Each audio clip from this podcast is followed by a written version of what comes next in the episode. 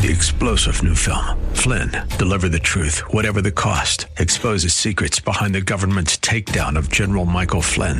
Flynn knew what the intel world had been up to. He ordered the first audit of the use of contractors. This set off alarm bells. He told the truth. He was the most dangerous person for Donald Trump to hire. They had to get rid of Flynn. Flynn, deliver the truth, whatever the cost. Available now. Watch it today. Go to salemnow.com. Salemnow.com.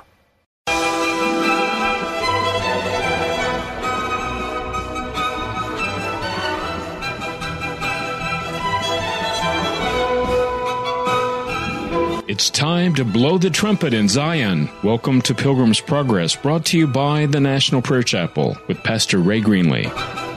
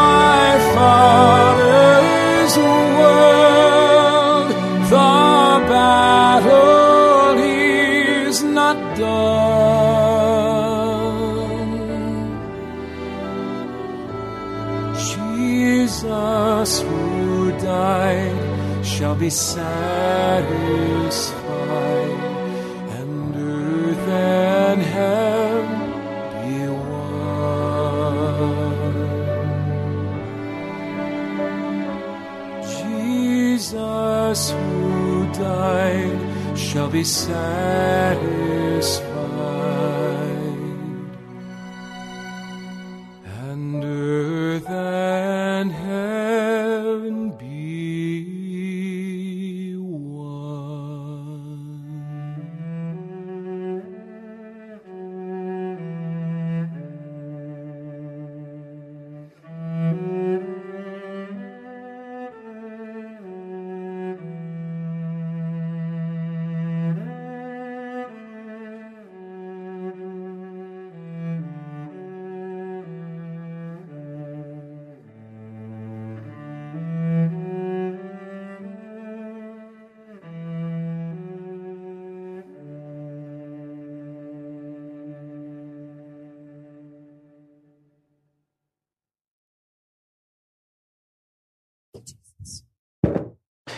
giant killing.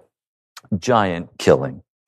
Mighty God, there's a giant today that looms over this land and that must be killed. And I ask that you would unveil our eyes and our hearts and make plain to us our course of action. Lord, we've come to this place for you. Jesus, we have come to this place for you. We've not come to be comforted or to be coddled. We've not come to be loved by each other. Lord, we have come for you.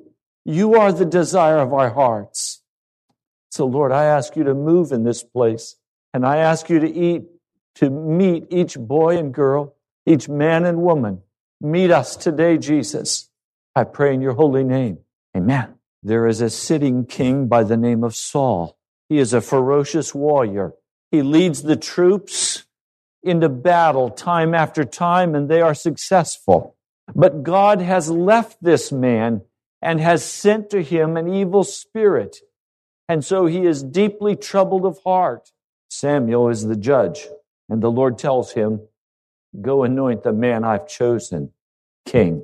Well, that was a dangerous thing to do. There was already a sitting king. That was treason. But the Lord told him what to do. Take this heifer, offer a sacrifice in Bethlehem. And so he goes to Bethlehem. And the elders are terrified. No doubt some of them are thinking in their hearts, Samuel knows about that cheating of the widow, or Samuel knows about how I sold that sick cow and it died. He's come to judge. It's going to cost us money. They were trembling, the scriptures tell us, because the judge had come. They ask, Have you come in peace? Oh, yes, I've come in peace. You could almost hear the sound of fear draining away. We find the story in 1 Samuel 16th chapter. When Samuel arrives, he tells Jesse that he is to bring all of his sons to the banquet. And he does, except the one out in the field, the little one that always causes the trouble, the one who always speaks up when he shouldn't speak up, the one who is so precocious, so bright. I mean, brother Elib, the oldest, is kind of a dumb, a dumb ox. He's big and he's strong, but he doesn't have much up here. And he hates his little brother. Well, this will unfold, but look with me. When they arrived, Samuel saw Elab, verse 6, and thought, Surely the Lord's anointed stands here before the Lord, because he looked so much like King Saul. But the Lord said to Samuel in verse 7, Do not consider his appearance or his height, for I have rejected him. The Lord does not look at the things man looks at. Man looks at the outward appearance, but the Lord looks at the heart.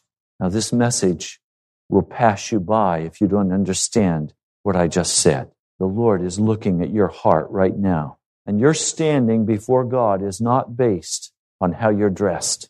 Your standing before God is not based on anything of the external world. It is based on your heart. How is your heart with Jesus? He knows in your heart if you're lusting after darkness. He knows in your heart if you desire the things of the world. He knows that. He is judging you based on not the show you put on and not the dance you do. He is judging you based on what he sees in your heart. What does he see in your heart? Yes, even the young people. He's looking at your heart.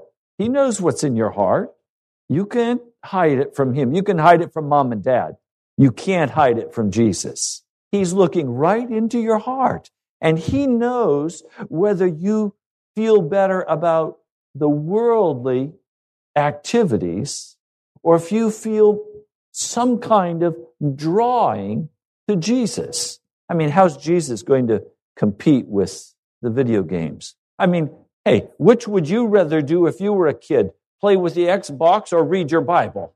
I mean, would you rather go to the movies and watch the action on the big screen, or would you rather sit and read this Bible? Well, I can tell you right up what I'd like to do. I want to go watch the movie.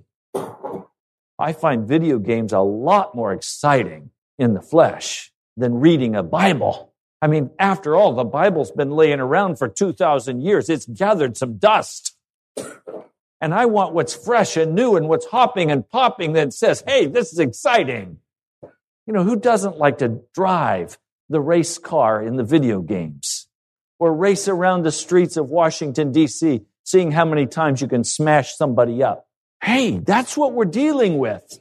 I know none of you adults are interested in NASCAR racing. And I know none of you adults would even consider looking at a football game. I mean, how's this going to compete to Super Bowl? So you know what the answer of the church is? Let's just go ahead and baptize it and bring it into the church. I mean, hey, this is not new. Look what we did with Christmas. We said they've got a great thing going with their festival of lights. They've got a great thing going with all of their Yule logs and all of their wonderful foods. Let's just bring that right on into the church. Let's baptize it and then it's ours. I mean, Constantine understood the deal. They had tried to exterminate these Christians by putting them up on crosses and pouring pitch over them and lighting them with fire. They had tried destroying these Christians by putting them in the arenas and letting wild animals loose on them. They had tried everything humanly possible to kill these Christians, and they couldn't kill them. The more Christians died, their blood brought up more Christians. So, you know what the answer is? Let's make Christianity the official religion of Rome. If we can't beat them, let's join them. I mean, is this new? Do you remember? Balaam said, Hey, I can't curse these Israelites. Send your women in to seduce them into worshiping your gods, and then God will curse them. If you can't kill a Christian, seduce a Christian and do it in such a way that Christians feel good about it. And so you take a radio station that's a Christian radio station and it's getting about 1.5% of the listening audience. That's about the same as classical music. That's about the same amount that you say a, a Korean radio station will draw or a Spanish radio station will draw. They'll draw about 1.5% of the whole audience possibility. So the Christians say, look, we need to change this. And the way we can change this, we can have our artists begin to cross over and they'll begin to perform music that the world likes, but we're going to put Christian words to the music. And so a radio station in Washington, D.C. decides that they're going to host a morning show and they're going to play all rock music, but with Christian lyrics. Their ratings go up 500%. And the dear person who is hosting this show Look what a wonderful thing Jesus has done. This is Jesus. Look, he's got all these people coming to listen to our Christian radio station. That's happening right now as I speak to you. The Christian Broadcasting Association deliberately, as a strategy, said if we will play rock music on our stations and play Christian lyrics we will draw people. Then we'll have an opportunity to introduce them to Jesus. Just the opposite has happened. Of course, those who own the radio stations are making big bucks because it's money that drives the gospel in America. It's money that drives the gospel in America. And so as we walk through this story, I want you to hold these things in mind that when the Lord looks, he does not consider the appearance or the height. He rejects people on the basis of what's going on in their hearts. So when the Lord looks at the American church, he doesn't say, how successful is it? He doesn't count bodies, bucks, and bricks. He says, how faithful are they? He doesn't even say, how good are they? He says, how faithful are they? Do they love the world and the things of the world? Or do they love my cross? Have they died and followed me? Or are they walking in sin against me, in rebellion against? So now we have David anointed king over Israel, but no, no one really understands what that means. All they've seen is Samuel has poured oil on, on, on David's head, but the Holy Spirit now falls on David. He becomes a man of incredible strength in the spirit. He's still a boy on the outside. He's probably a teenager. He's responsible for the care of the sheep in the family. The Philistines gather to put down once and for all King Saul. They scorn the children of Israel as backward people. The Philistines own the technology for iron smelting. They own the technology for creating implements of war. They own the technology for warfare. The children of Israel come with clubs, hoes, sticks. But now you have the children of Israel up on one side of a ravine, and you have up on the other side the Philistines and a valley in between. It's a perfect stalemate. The Philistines, dressed in their heavy armor and carrying their weapons of war, have a difficult time scrambling up between the rocks. They're easy target for rocks. the children of Israel are not going to come down into that plain and fight them on their own terms because then their chariots will run over them. And so the days stretch on, but the Philistines have a champion. His name is Goliath. Every morning and evening, he would stand and he would shout at the ranks of Israel chapter 17, verse 8. Why do you come out and line up for battle? Am I not a Philistine and are you not the servants of Saul? Choose a man and have him come down to me. If he's able to fight and kill me, we will become your subjects. But if I overcome him and kill him, you will become our subjects and serve us. Then the Philistine said, this day I defy the ranks of Israel. Give me a man and let us fight each other. And all of the children of Israel tried to become invisible. Now, you would think that this would be just the kind of challenge that King Saul would be ready for. After all, he was head and shoulders taller than anyone else. He was the big man. But he's cowering in fear like all the others because he knows the power of God has departed from him. And he can't come up with a strategy to deal with this Goliath. He with the others are terrified of Goliath. Well, David is running back and forth between taking care of the sheep and bringing food supplies to big brother Eliab and the other soldiers. And so he brings the grain and he brings the cheeses. He's the supply line for his family. And he hears this giant shouting his taunts. This had gone on for 40 days. David goes down early in the morning and is there for the morning show. And as soon as he hears, his heart stirs within him and he begins to say, This should not be. This is wrong. I could kill that man. He would fall. And then he hears the reward that is being offered no taxes for the family. I mean, you can hear it being said now. Look, anybody who will kill that giant can have a million dollars if that's what they want. You just killed the giant and you're home free. Unlimited wealth. You can have the, you can have the daughter of the king as your wife. Just kill this man. Well, David is speaking so boldly, and Elab hears him. Now, look, we all have an Elab in our life.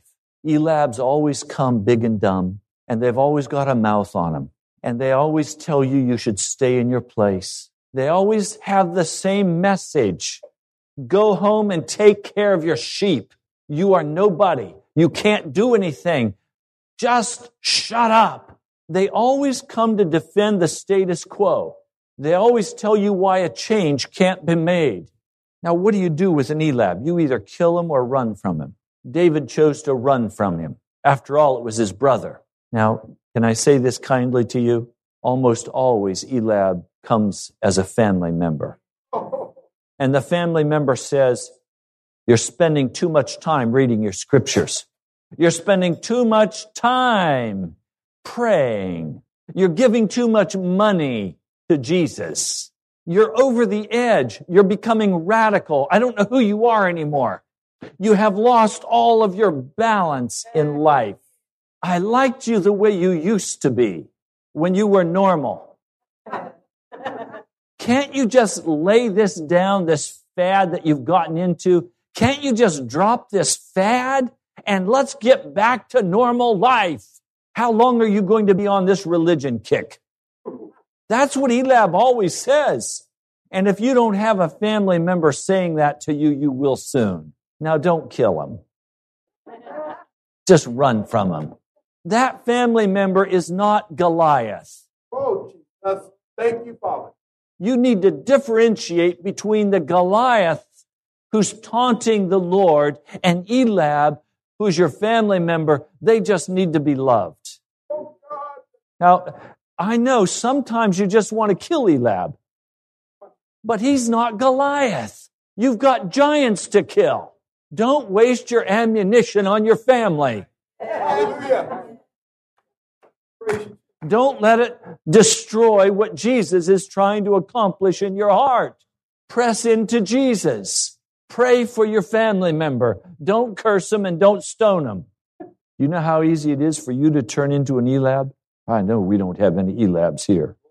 Big and dumb, self righteous, full of pride and arrogance, determined to straighten everybody out, pass judgment on them, tell them how dumb they are.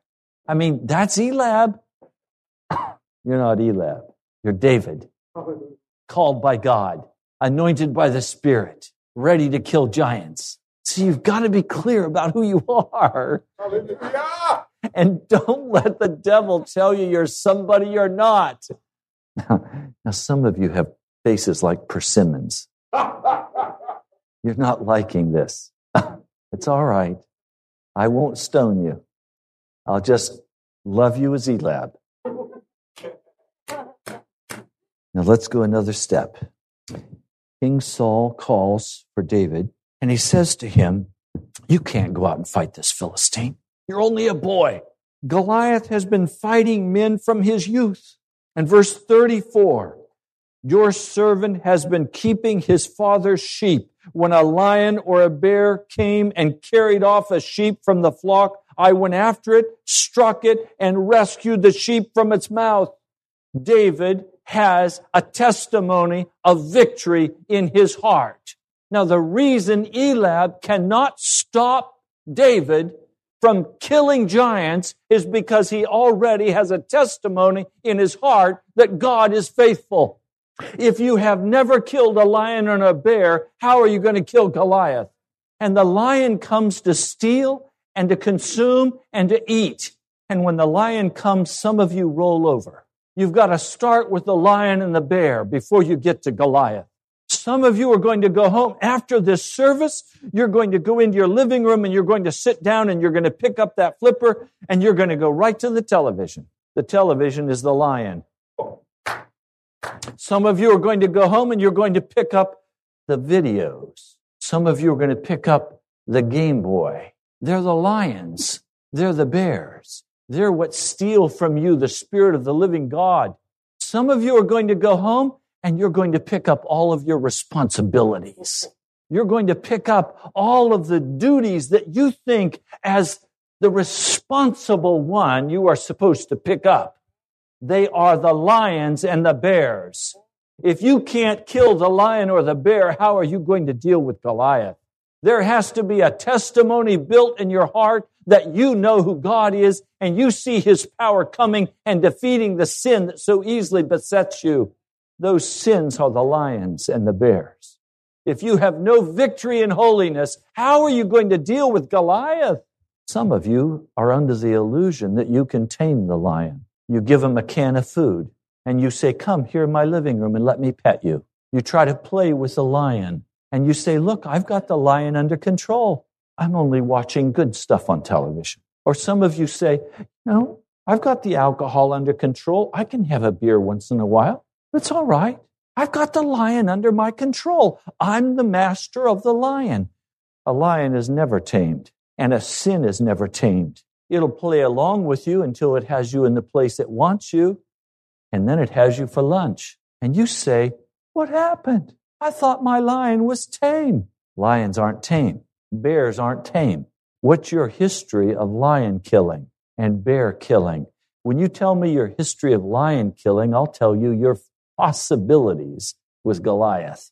You see, we don't want we don't want to deal with the lion and the bear, and we want to keep Elab happy. You understand? God has set this deal up so that you can't keep people happy.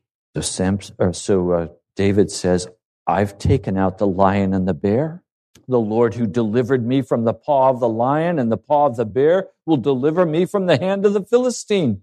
And Saul says to David, "Go, and the Lord be with you." So Saul dresses David in his own armor he clomps around in it. Says, I can't go fight in this armor. This is yours. I have to fight in my own armor.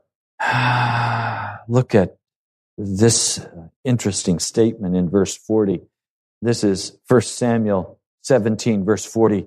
Then he took his staff. You know what a staff is? It's a stick. He took his staff in his hand and he chose five smooth stones from the stream. Why would he choose five stones. Did he think if I, if I can get off five stones, that's going to be the maximum I can use and then he's going to kill me? I don't know. They say the, the army that wins is the one that has the best artillery. He put them in the pouch of his shepherd's bag and with his sling in his hand, he approached the Philistine. Meanwhile, the Philistine with his shield bearer in front of him kept coming closer to David he looked David over and saw that he was only a boy, ruddy and handsome, and he despised him. And he said to David, Am I a dog that you come to me with sticks? And the Philistine cursed David by his gods. Come here, he said, and I'll give your flesh to the birds of the air and the beasts of the field.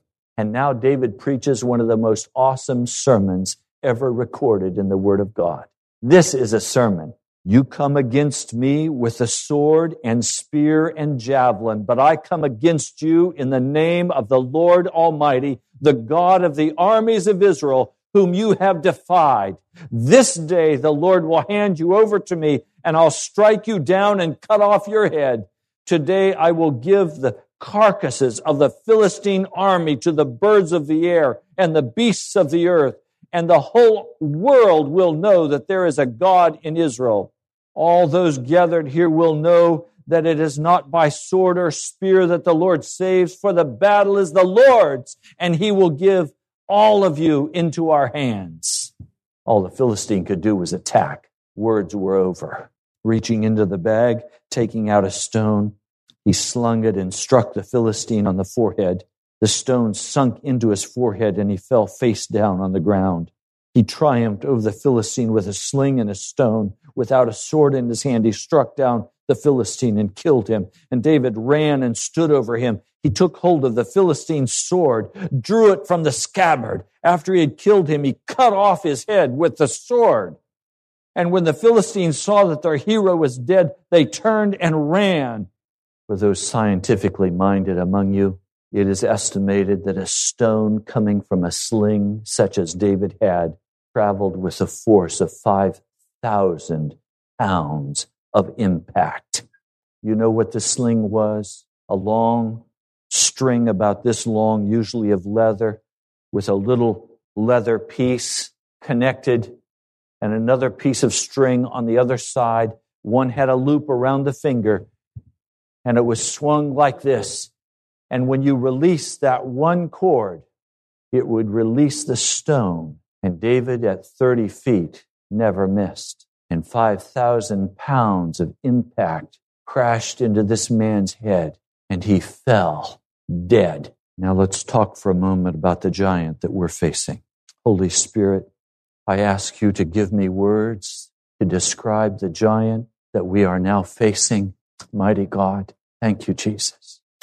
We are facing a giant so huge and so dangerous that I have sat in my prayer room for the last week and just wept and said, Lord, I'm so incapable of even speaking about this giant. I don't know how to begin to speak about him. This giant does not come and stand and taunt God's people. This giant is the friendly, jolly green giant. This giant comes saying how much he loves you, how much he appreciates you, how wonderful you are. Jan and I were sitting with a Muslim couple.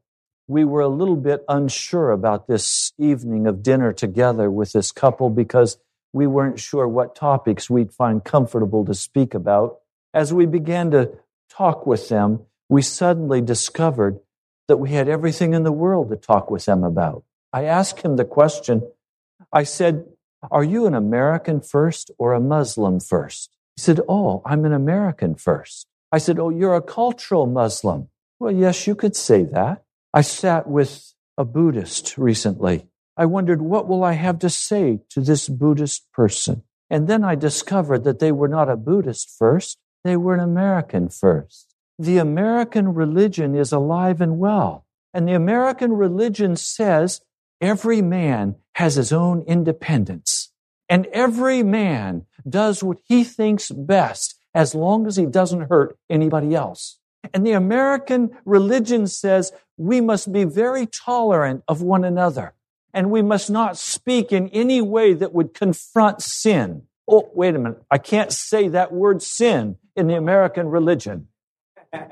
And so at Willow Creek, they have by intentional design in their staff meeting said, we will not use the word sin in our church. We will instead speak about mistakes, learnings, problems. After all, God is our facilitator. And so in the American religion, we don't judge anything. We don't say alcohol is wrong. We don't say drugs are wrong. We don't say pride is sin. We don't say that adultery is sin. We don't say that pride is sin. No, we say that is self-esteem. In fact, in one Methodist publication addressed to young people, they said that a lack of self-esteem would probably have a profound impact upon their ability to know God. So, so the American religion says I must have pride in order to know God. And so now the worship service of the American church must be, must be positive and upbeat. It must encourage. It must have empathy and the pastor must show real compassion and passion. And so when you come into the American church, you need to be excited and enthusiastic and you need to have a, a band going and you need to play the rock music. That's what the American religion says. The giant we're facing is American culture. Now, please try to understand me when I say this. The American Buddhist, the American Muslim, and the American Christian have more in common than a Christian in America and a Christian in China because the gospel being taught in America is a totally different gospel than the one being taught by Christians in China. In China, they are teaching that sin is still sin. And they're still teaching that the wages of sin is death. But in America, the wages of sin are not death. Let me explain. Let's say that we're in a high school setting. I'm the principal and a student steals something from another student and he's brought to my office. How should I handle this problem? Well, I should do it by, by saying, son, why did you do this? How do you feel about this? If he says, I just did it because I wanted to do it, I'm to say, but you see, as we live in America, we have to respect each other's rights. And so you can't always be stealing from people in America. What I would not be allowed to say as a principal would be, son, that was sin. And if you sin against God, you're in danger of hell. And to help you understand that, drop your drawers. We're going to teach you a lesson. No, no, we don't do that in America. In America, we say there is no penalty except the counselor's office. It's psychology 101. And so as a pastor, I was trained in psychotherapy. I was taught, I was told when you sit down with someone, you must be empathetic and you must be understanding. And when this couple comes into your counseling chambers and one of them says, my husband is having an affair, you have to ask him, how do you feel about that? You have to journey with them on their journey as a couple. And your job is to ask them questions and to probe and to, and to encourage them to talk out their differences and to come to some kind of understanding so that they can be happy and be in your congregation. Well, I used to do that. I did what I was taught and I saw many couples divorce under my ministry. Now, when a couple comes and they're having marital trouble, I ask them a question. Are you willing to do whatever Jesus asks you to do? And are you willing to leave your sin? Are you willing to confess your sin and make it right? If you're not, let's not even talk. Now I don't have divorce in my ministry because they leave before it gets that far, because they made a decision not to follow Jesus. Or there is restoration and healing because now they turn and confess their sins and they have Jesus standing between them. We have so feminized the American church that all I'm allowed to do now as a pastor is speak softly to you and entertain you and encourage you and love you. And one pastor said, when he was asked the question, what is the central message of your church? He said, love, love, love, love, love. He said it five times. Do you know what the central message of the National Prayer Chapel is?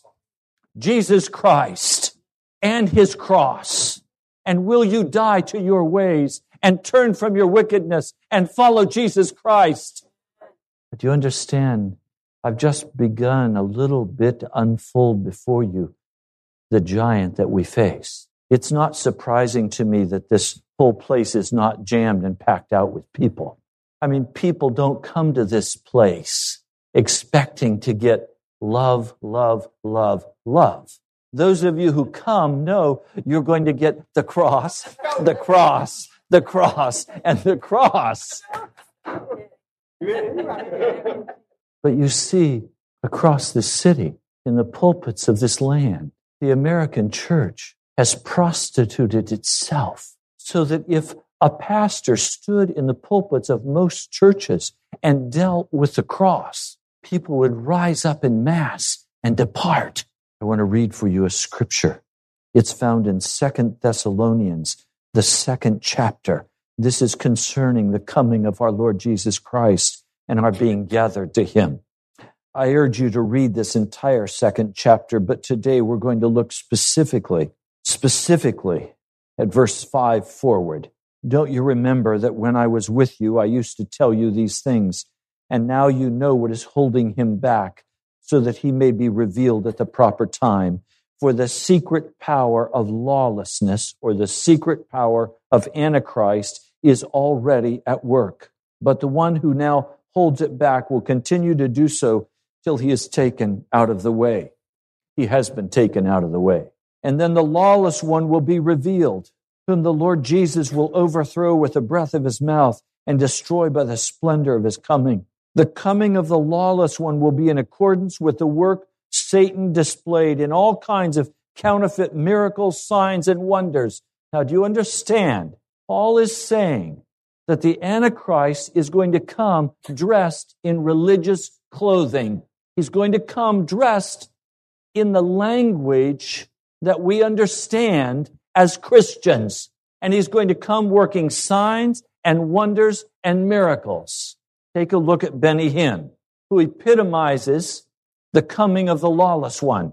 But now watch. The coming of the lawless one, verse 9, will be in accordance with the work of Satan displayed in all kinds of counterfeit miracles, signs, and wonders and in every sort of evil that deceives those who are perishing.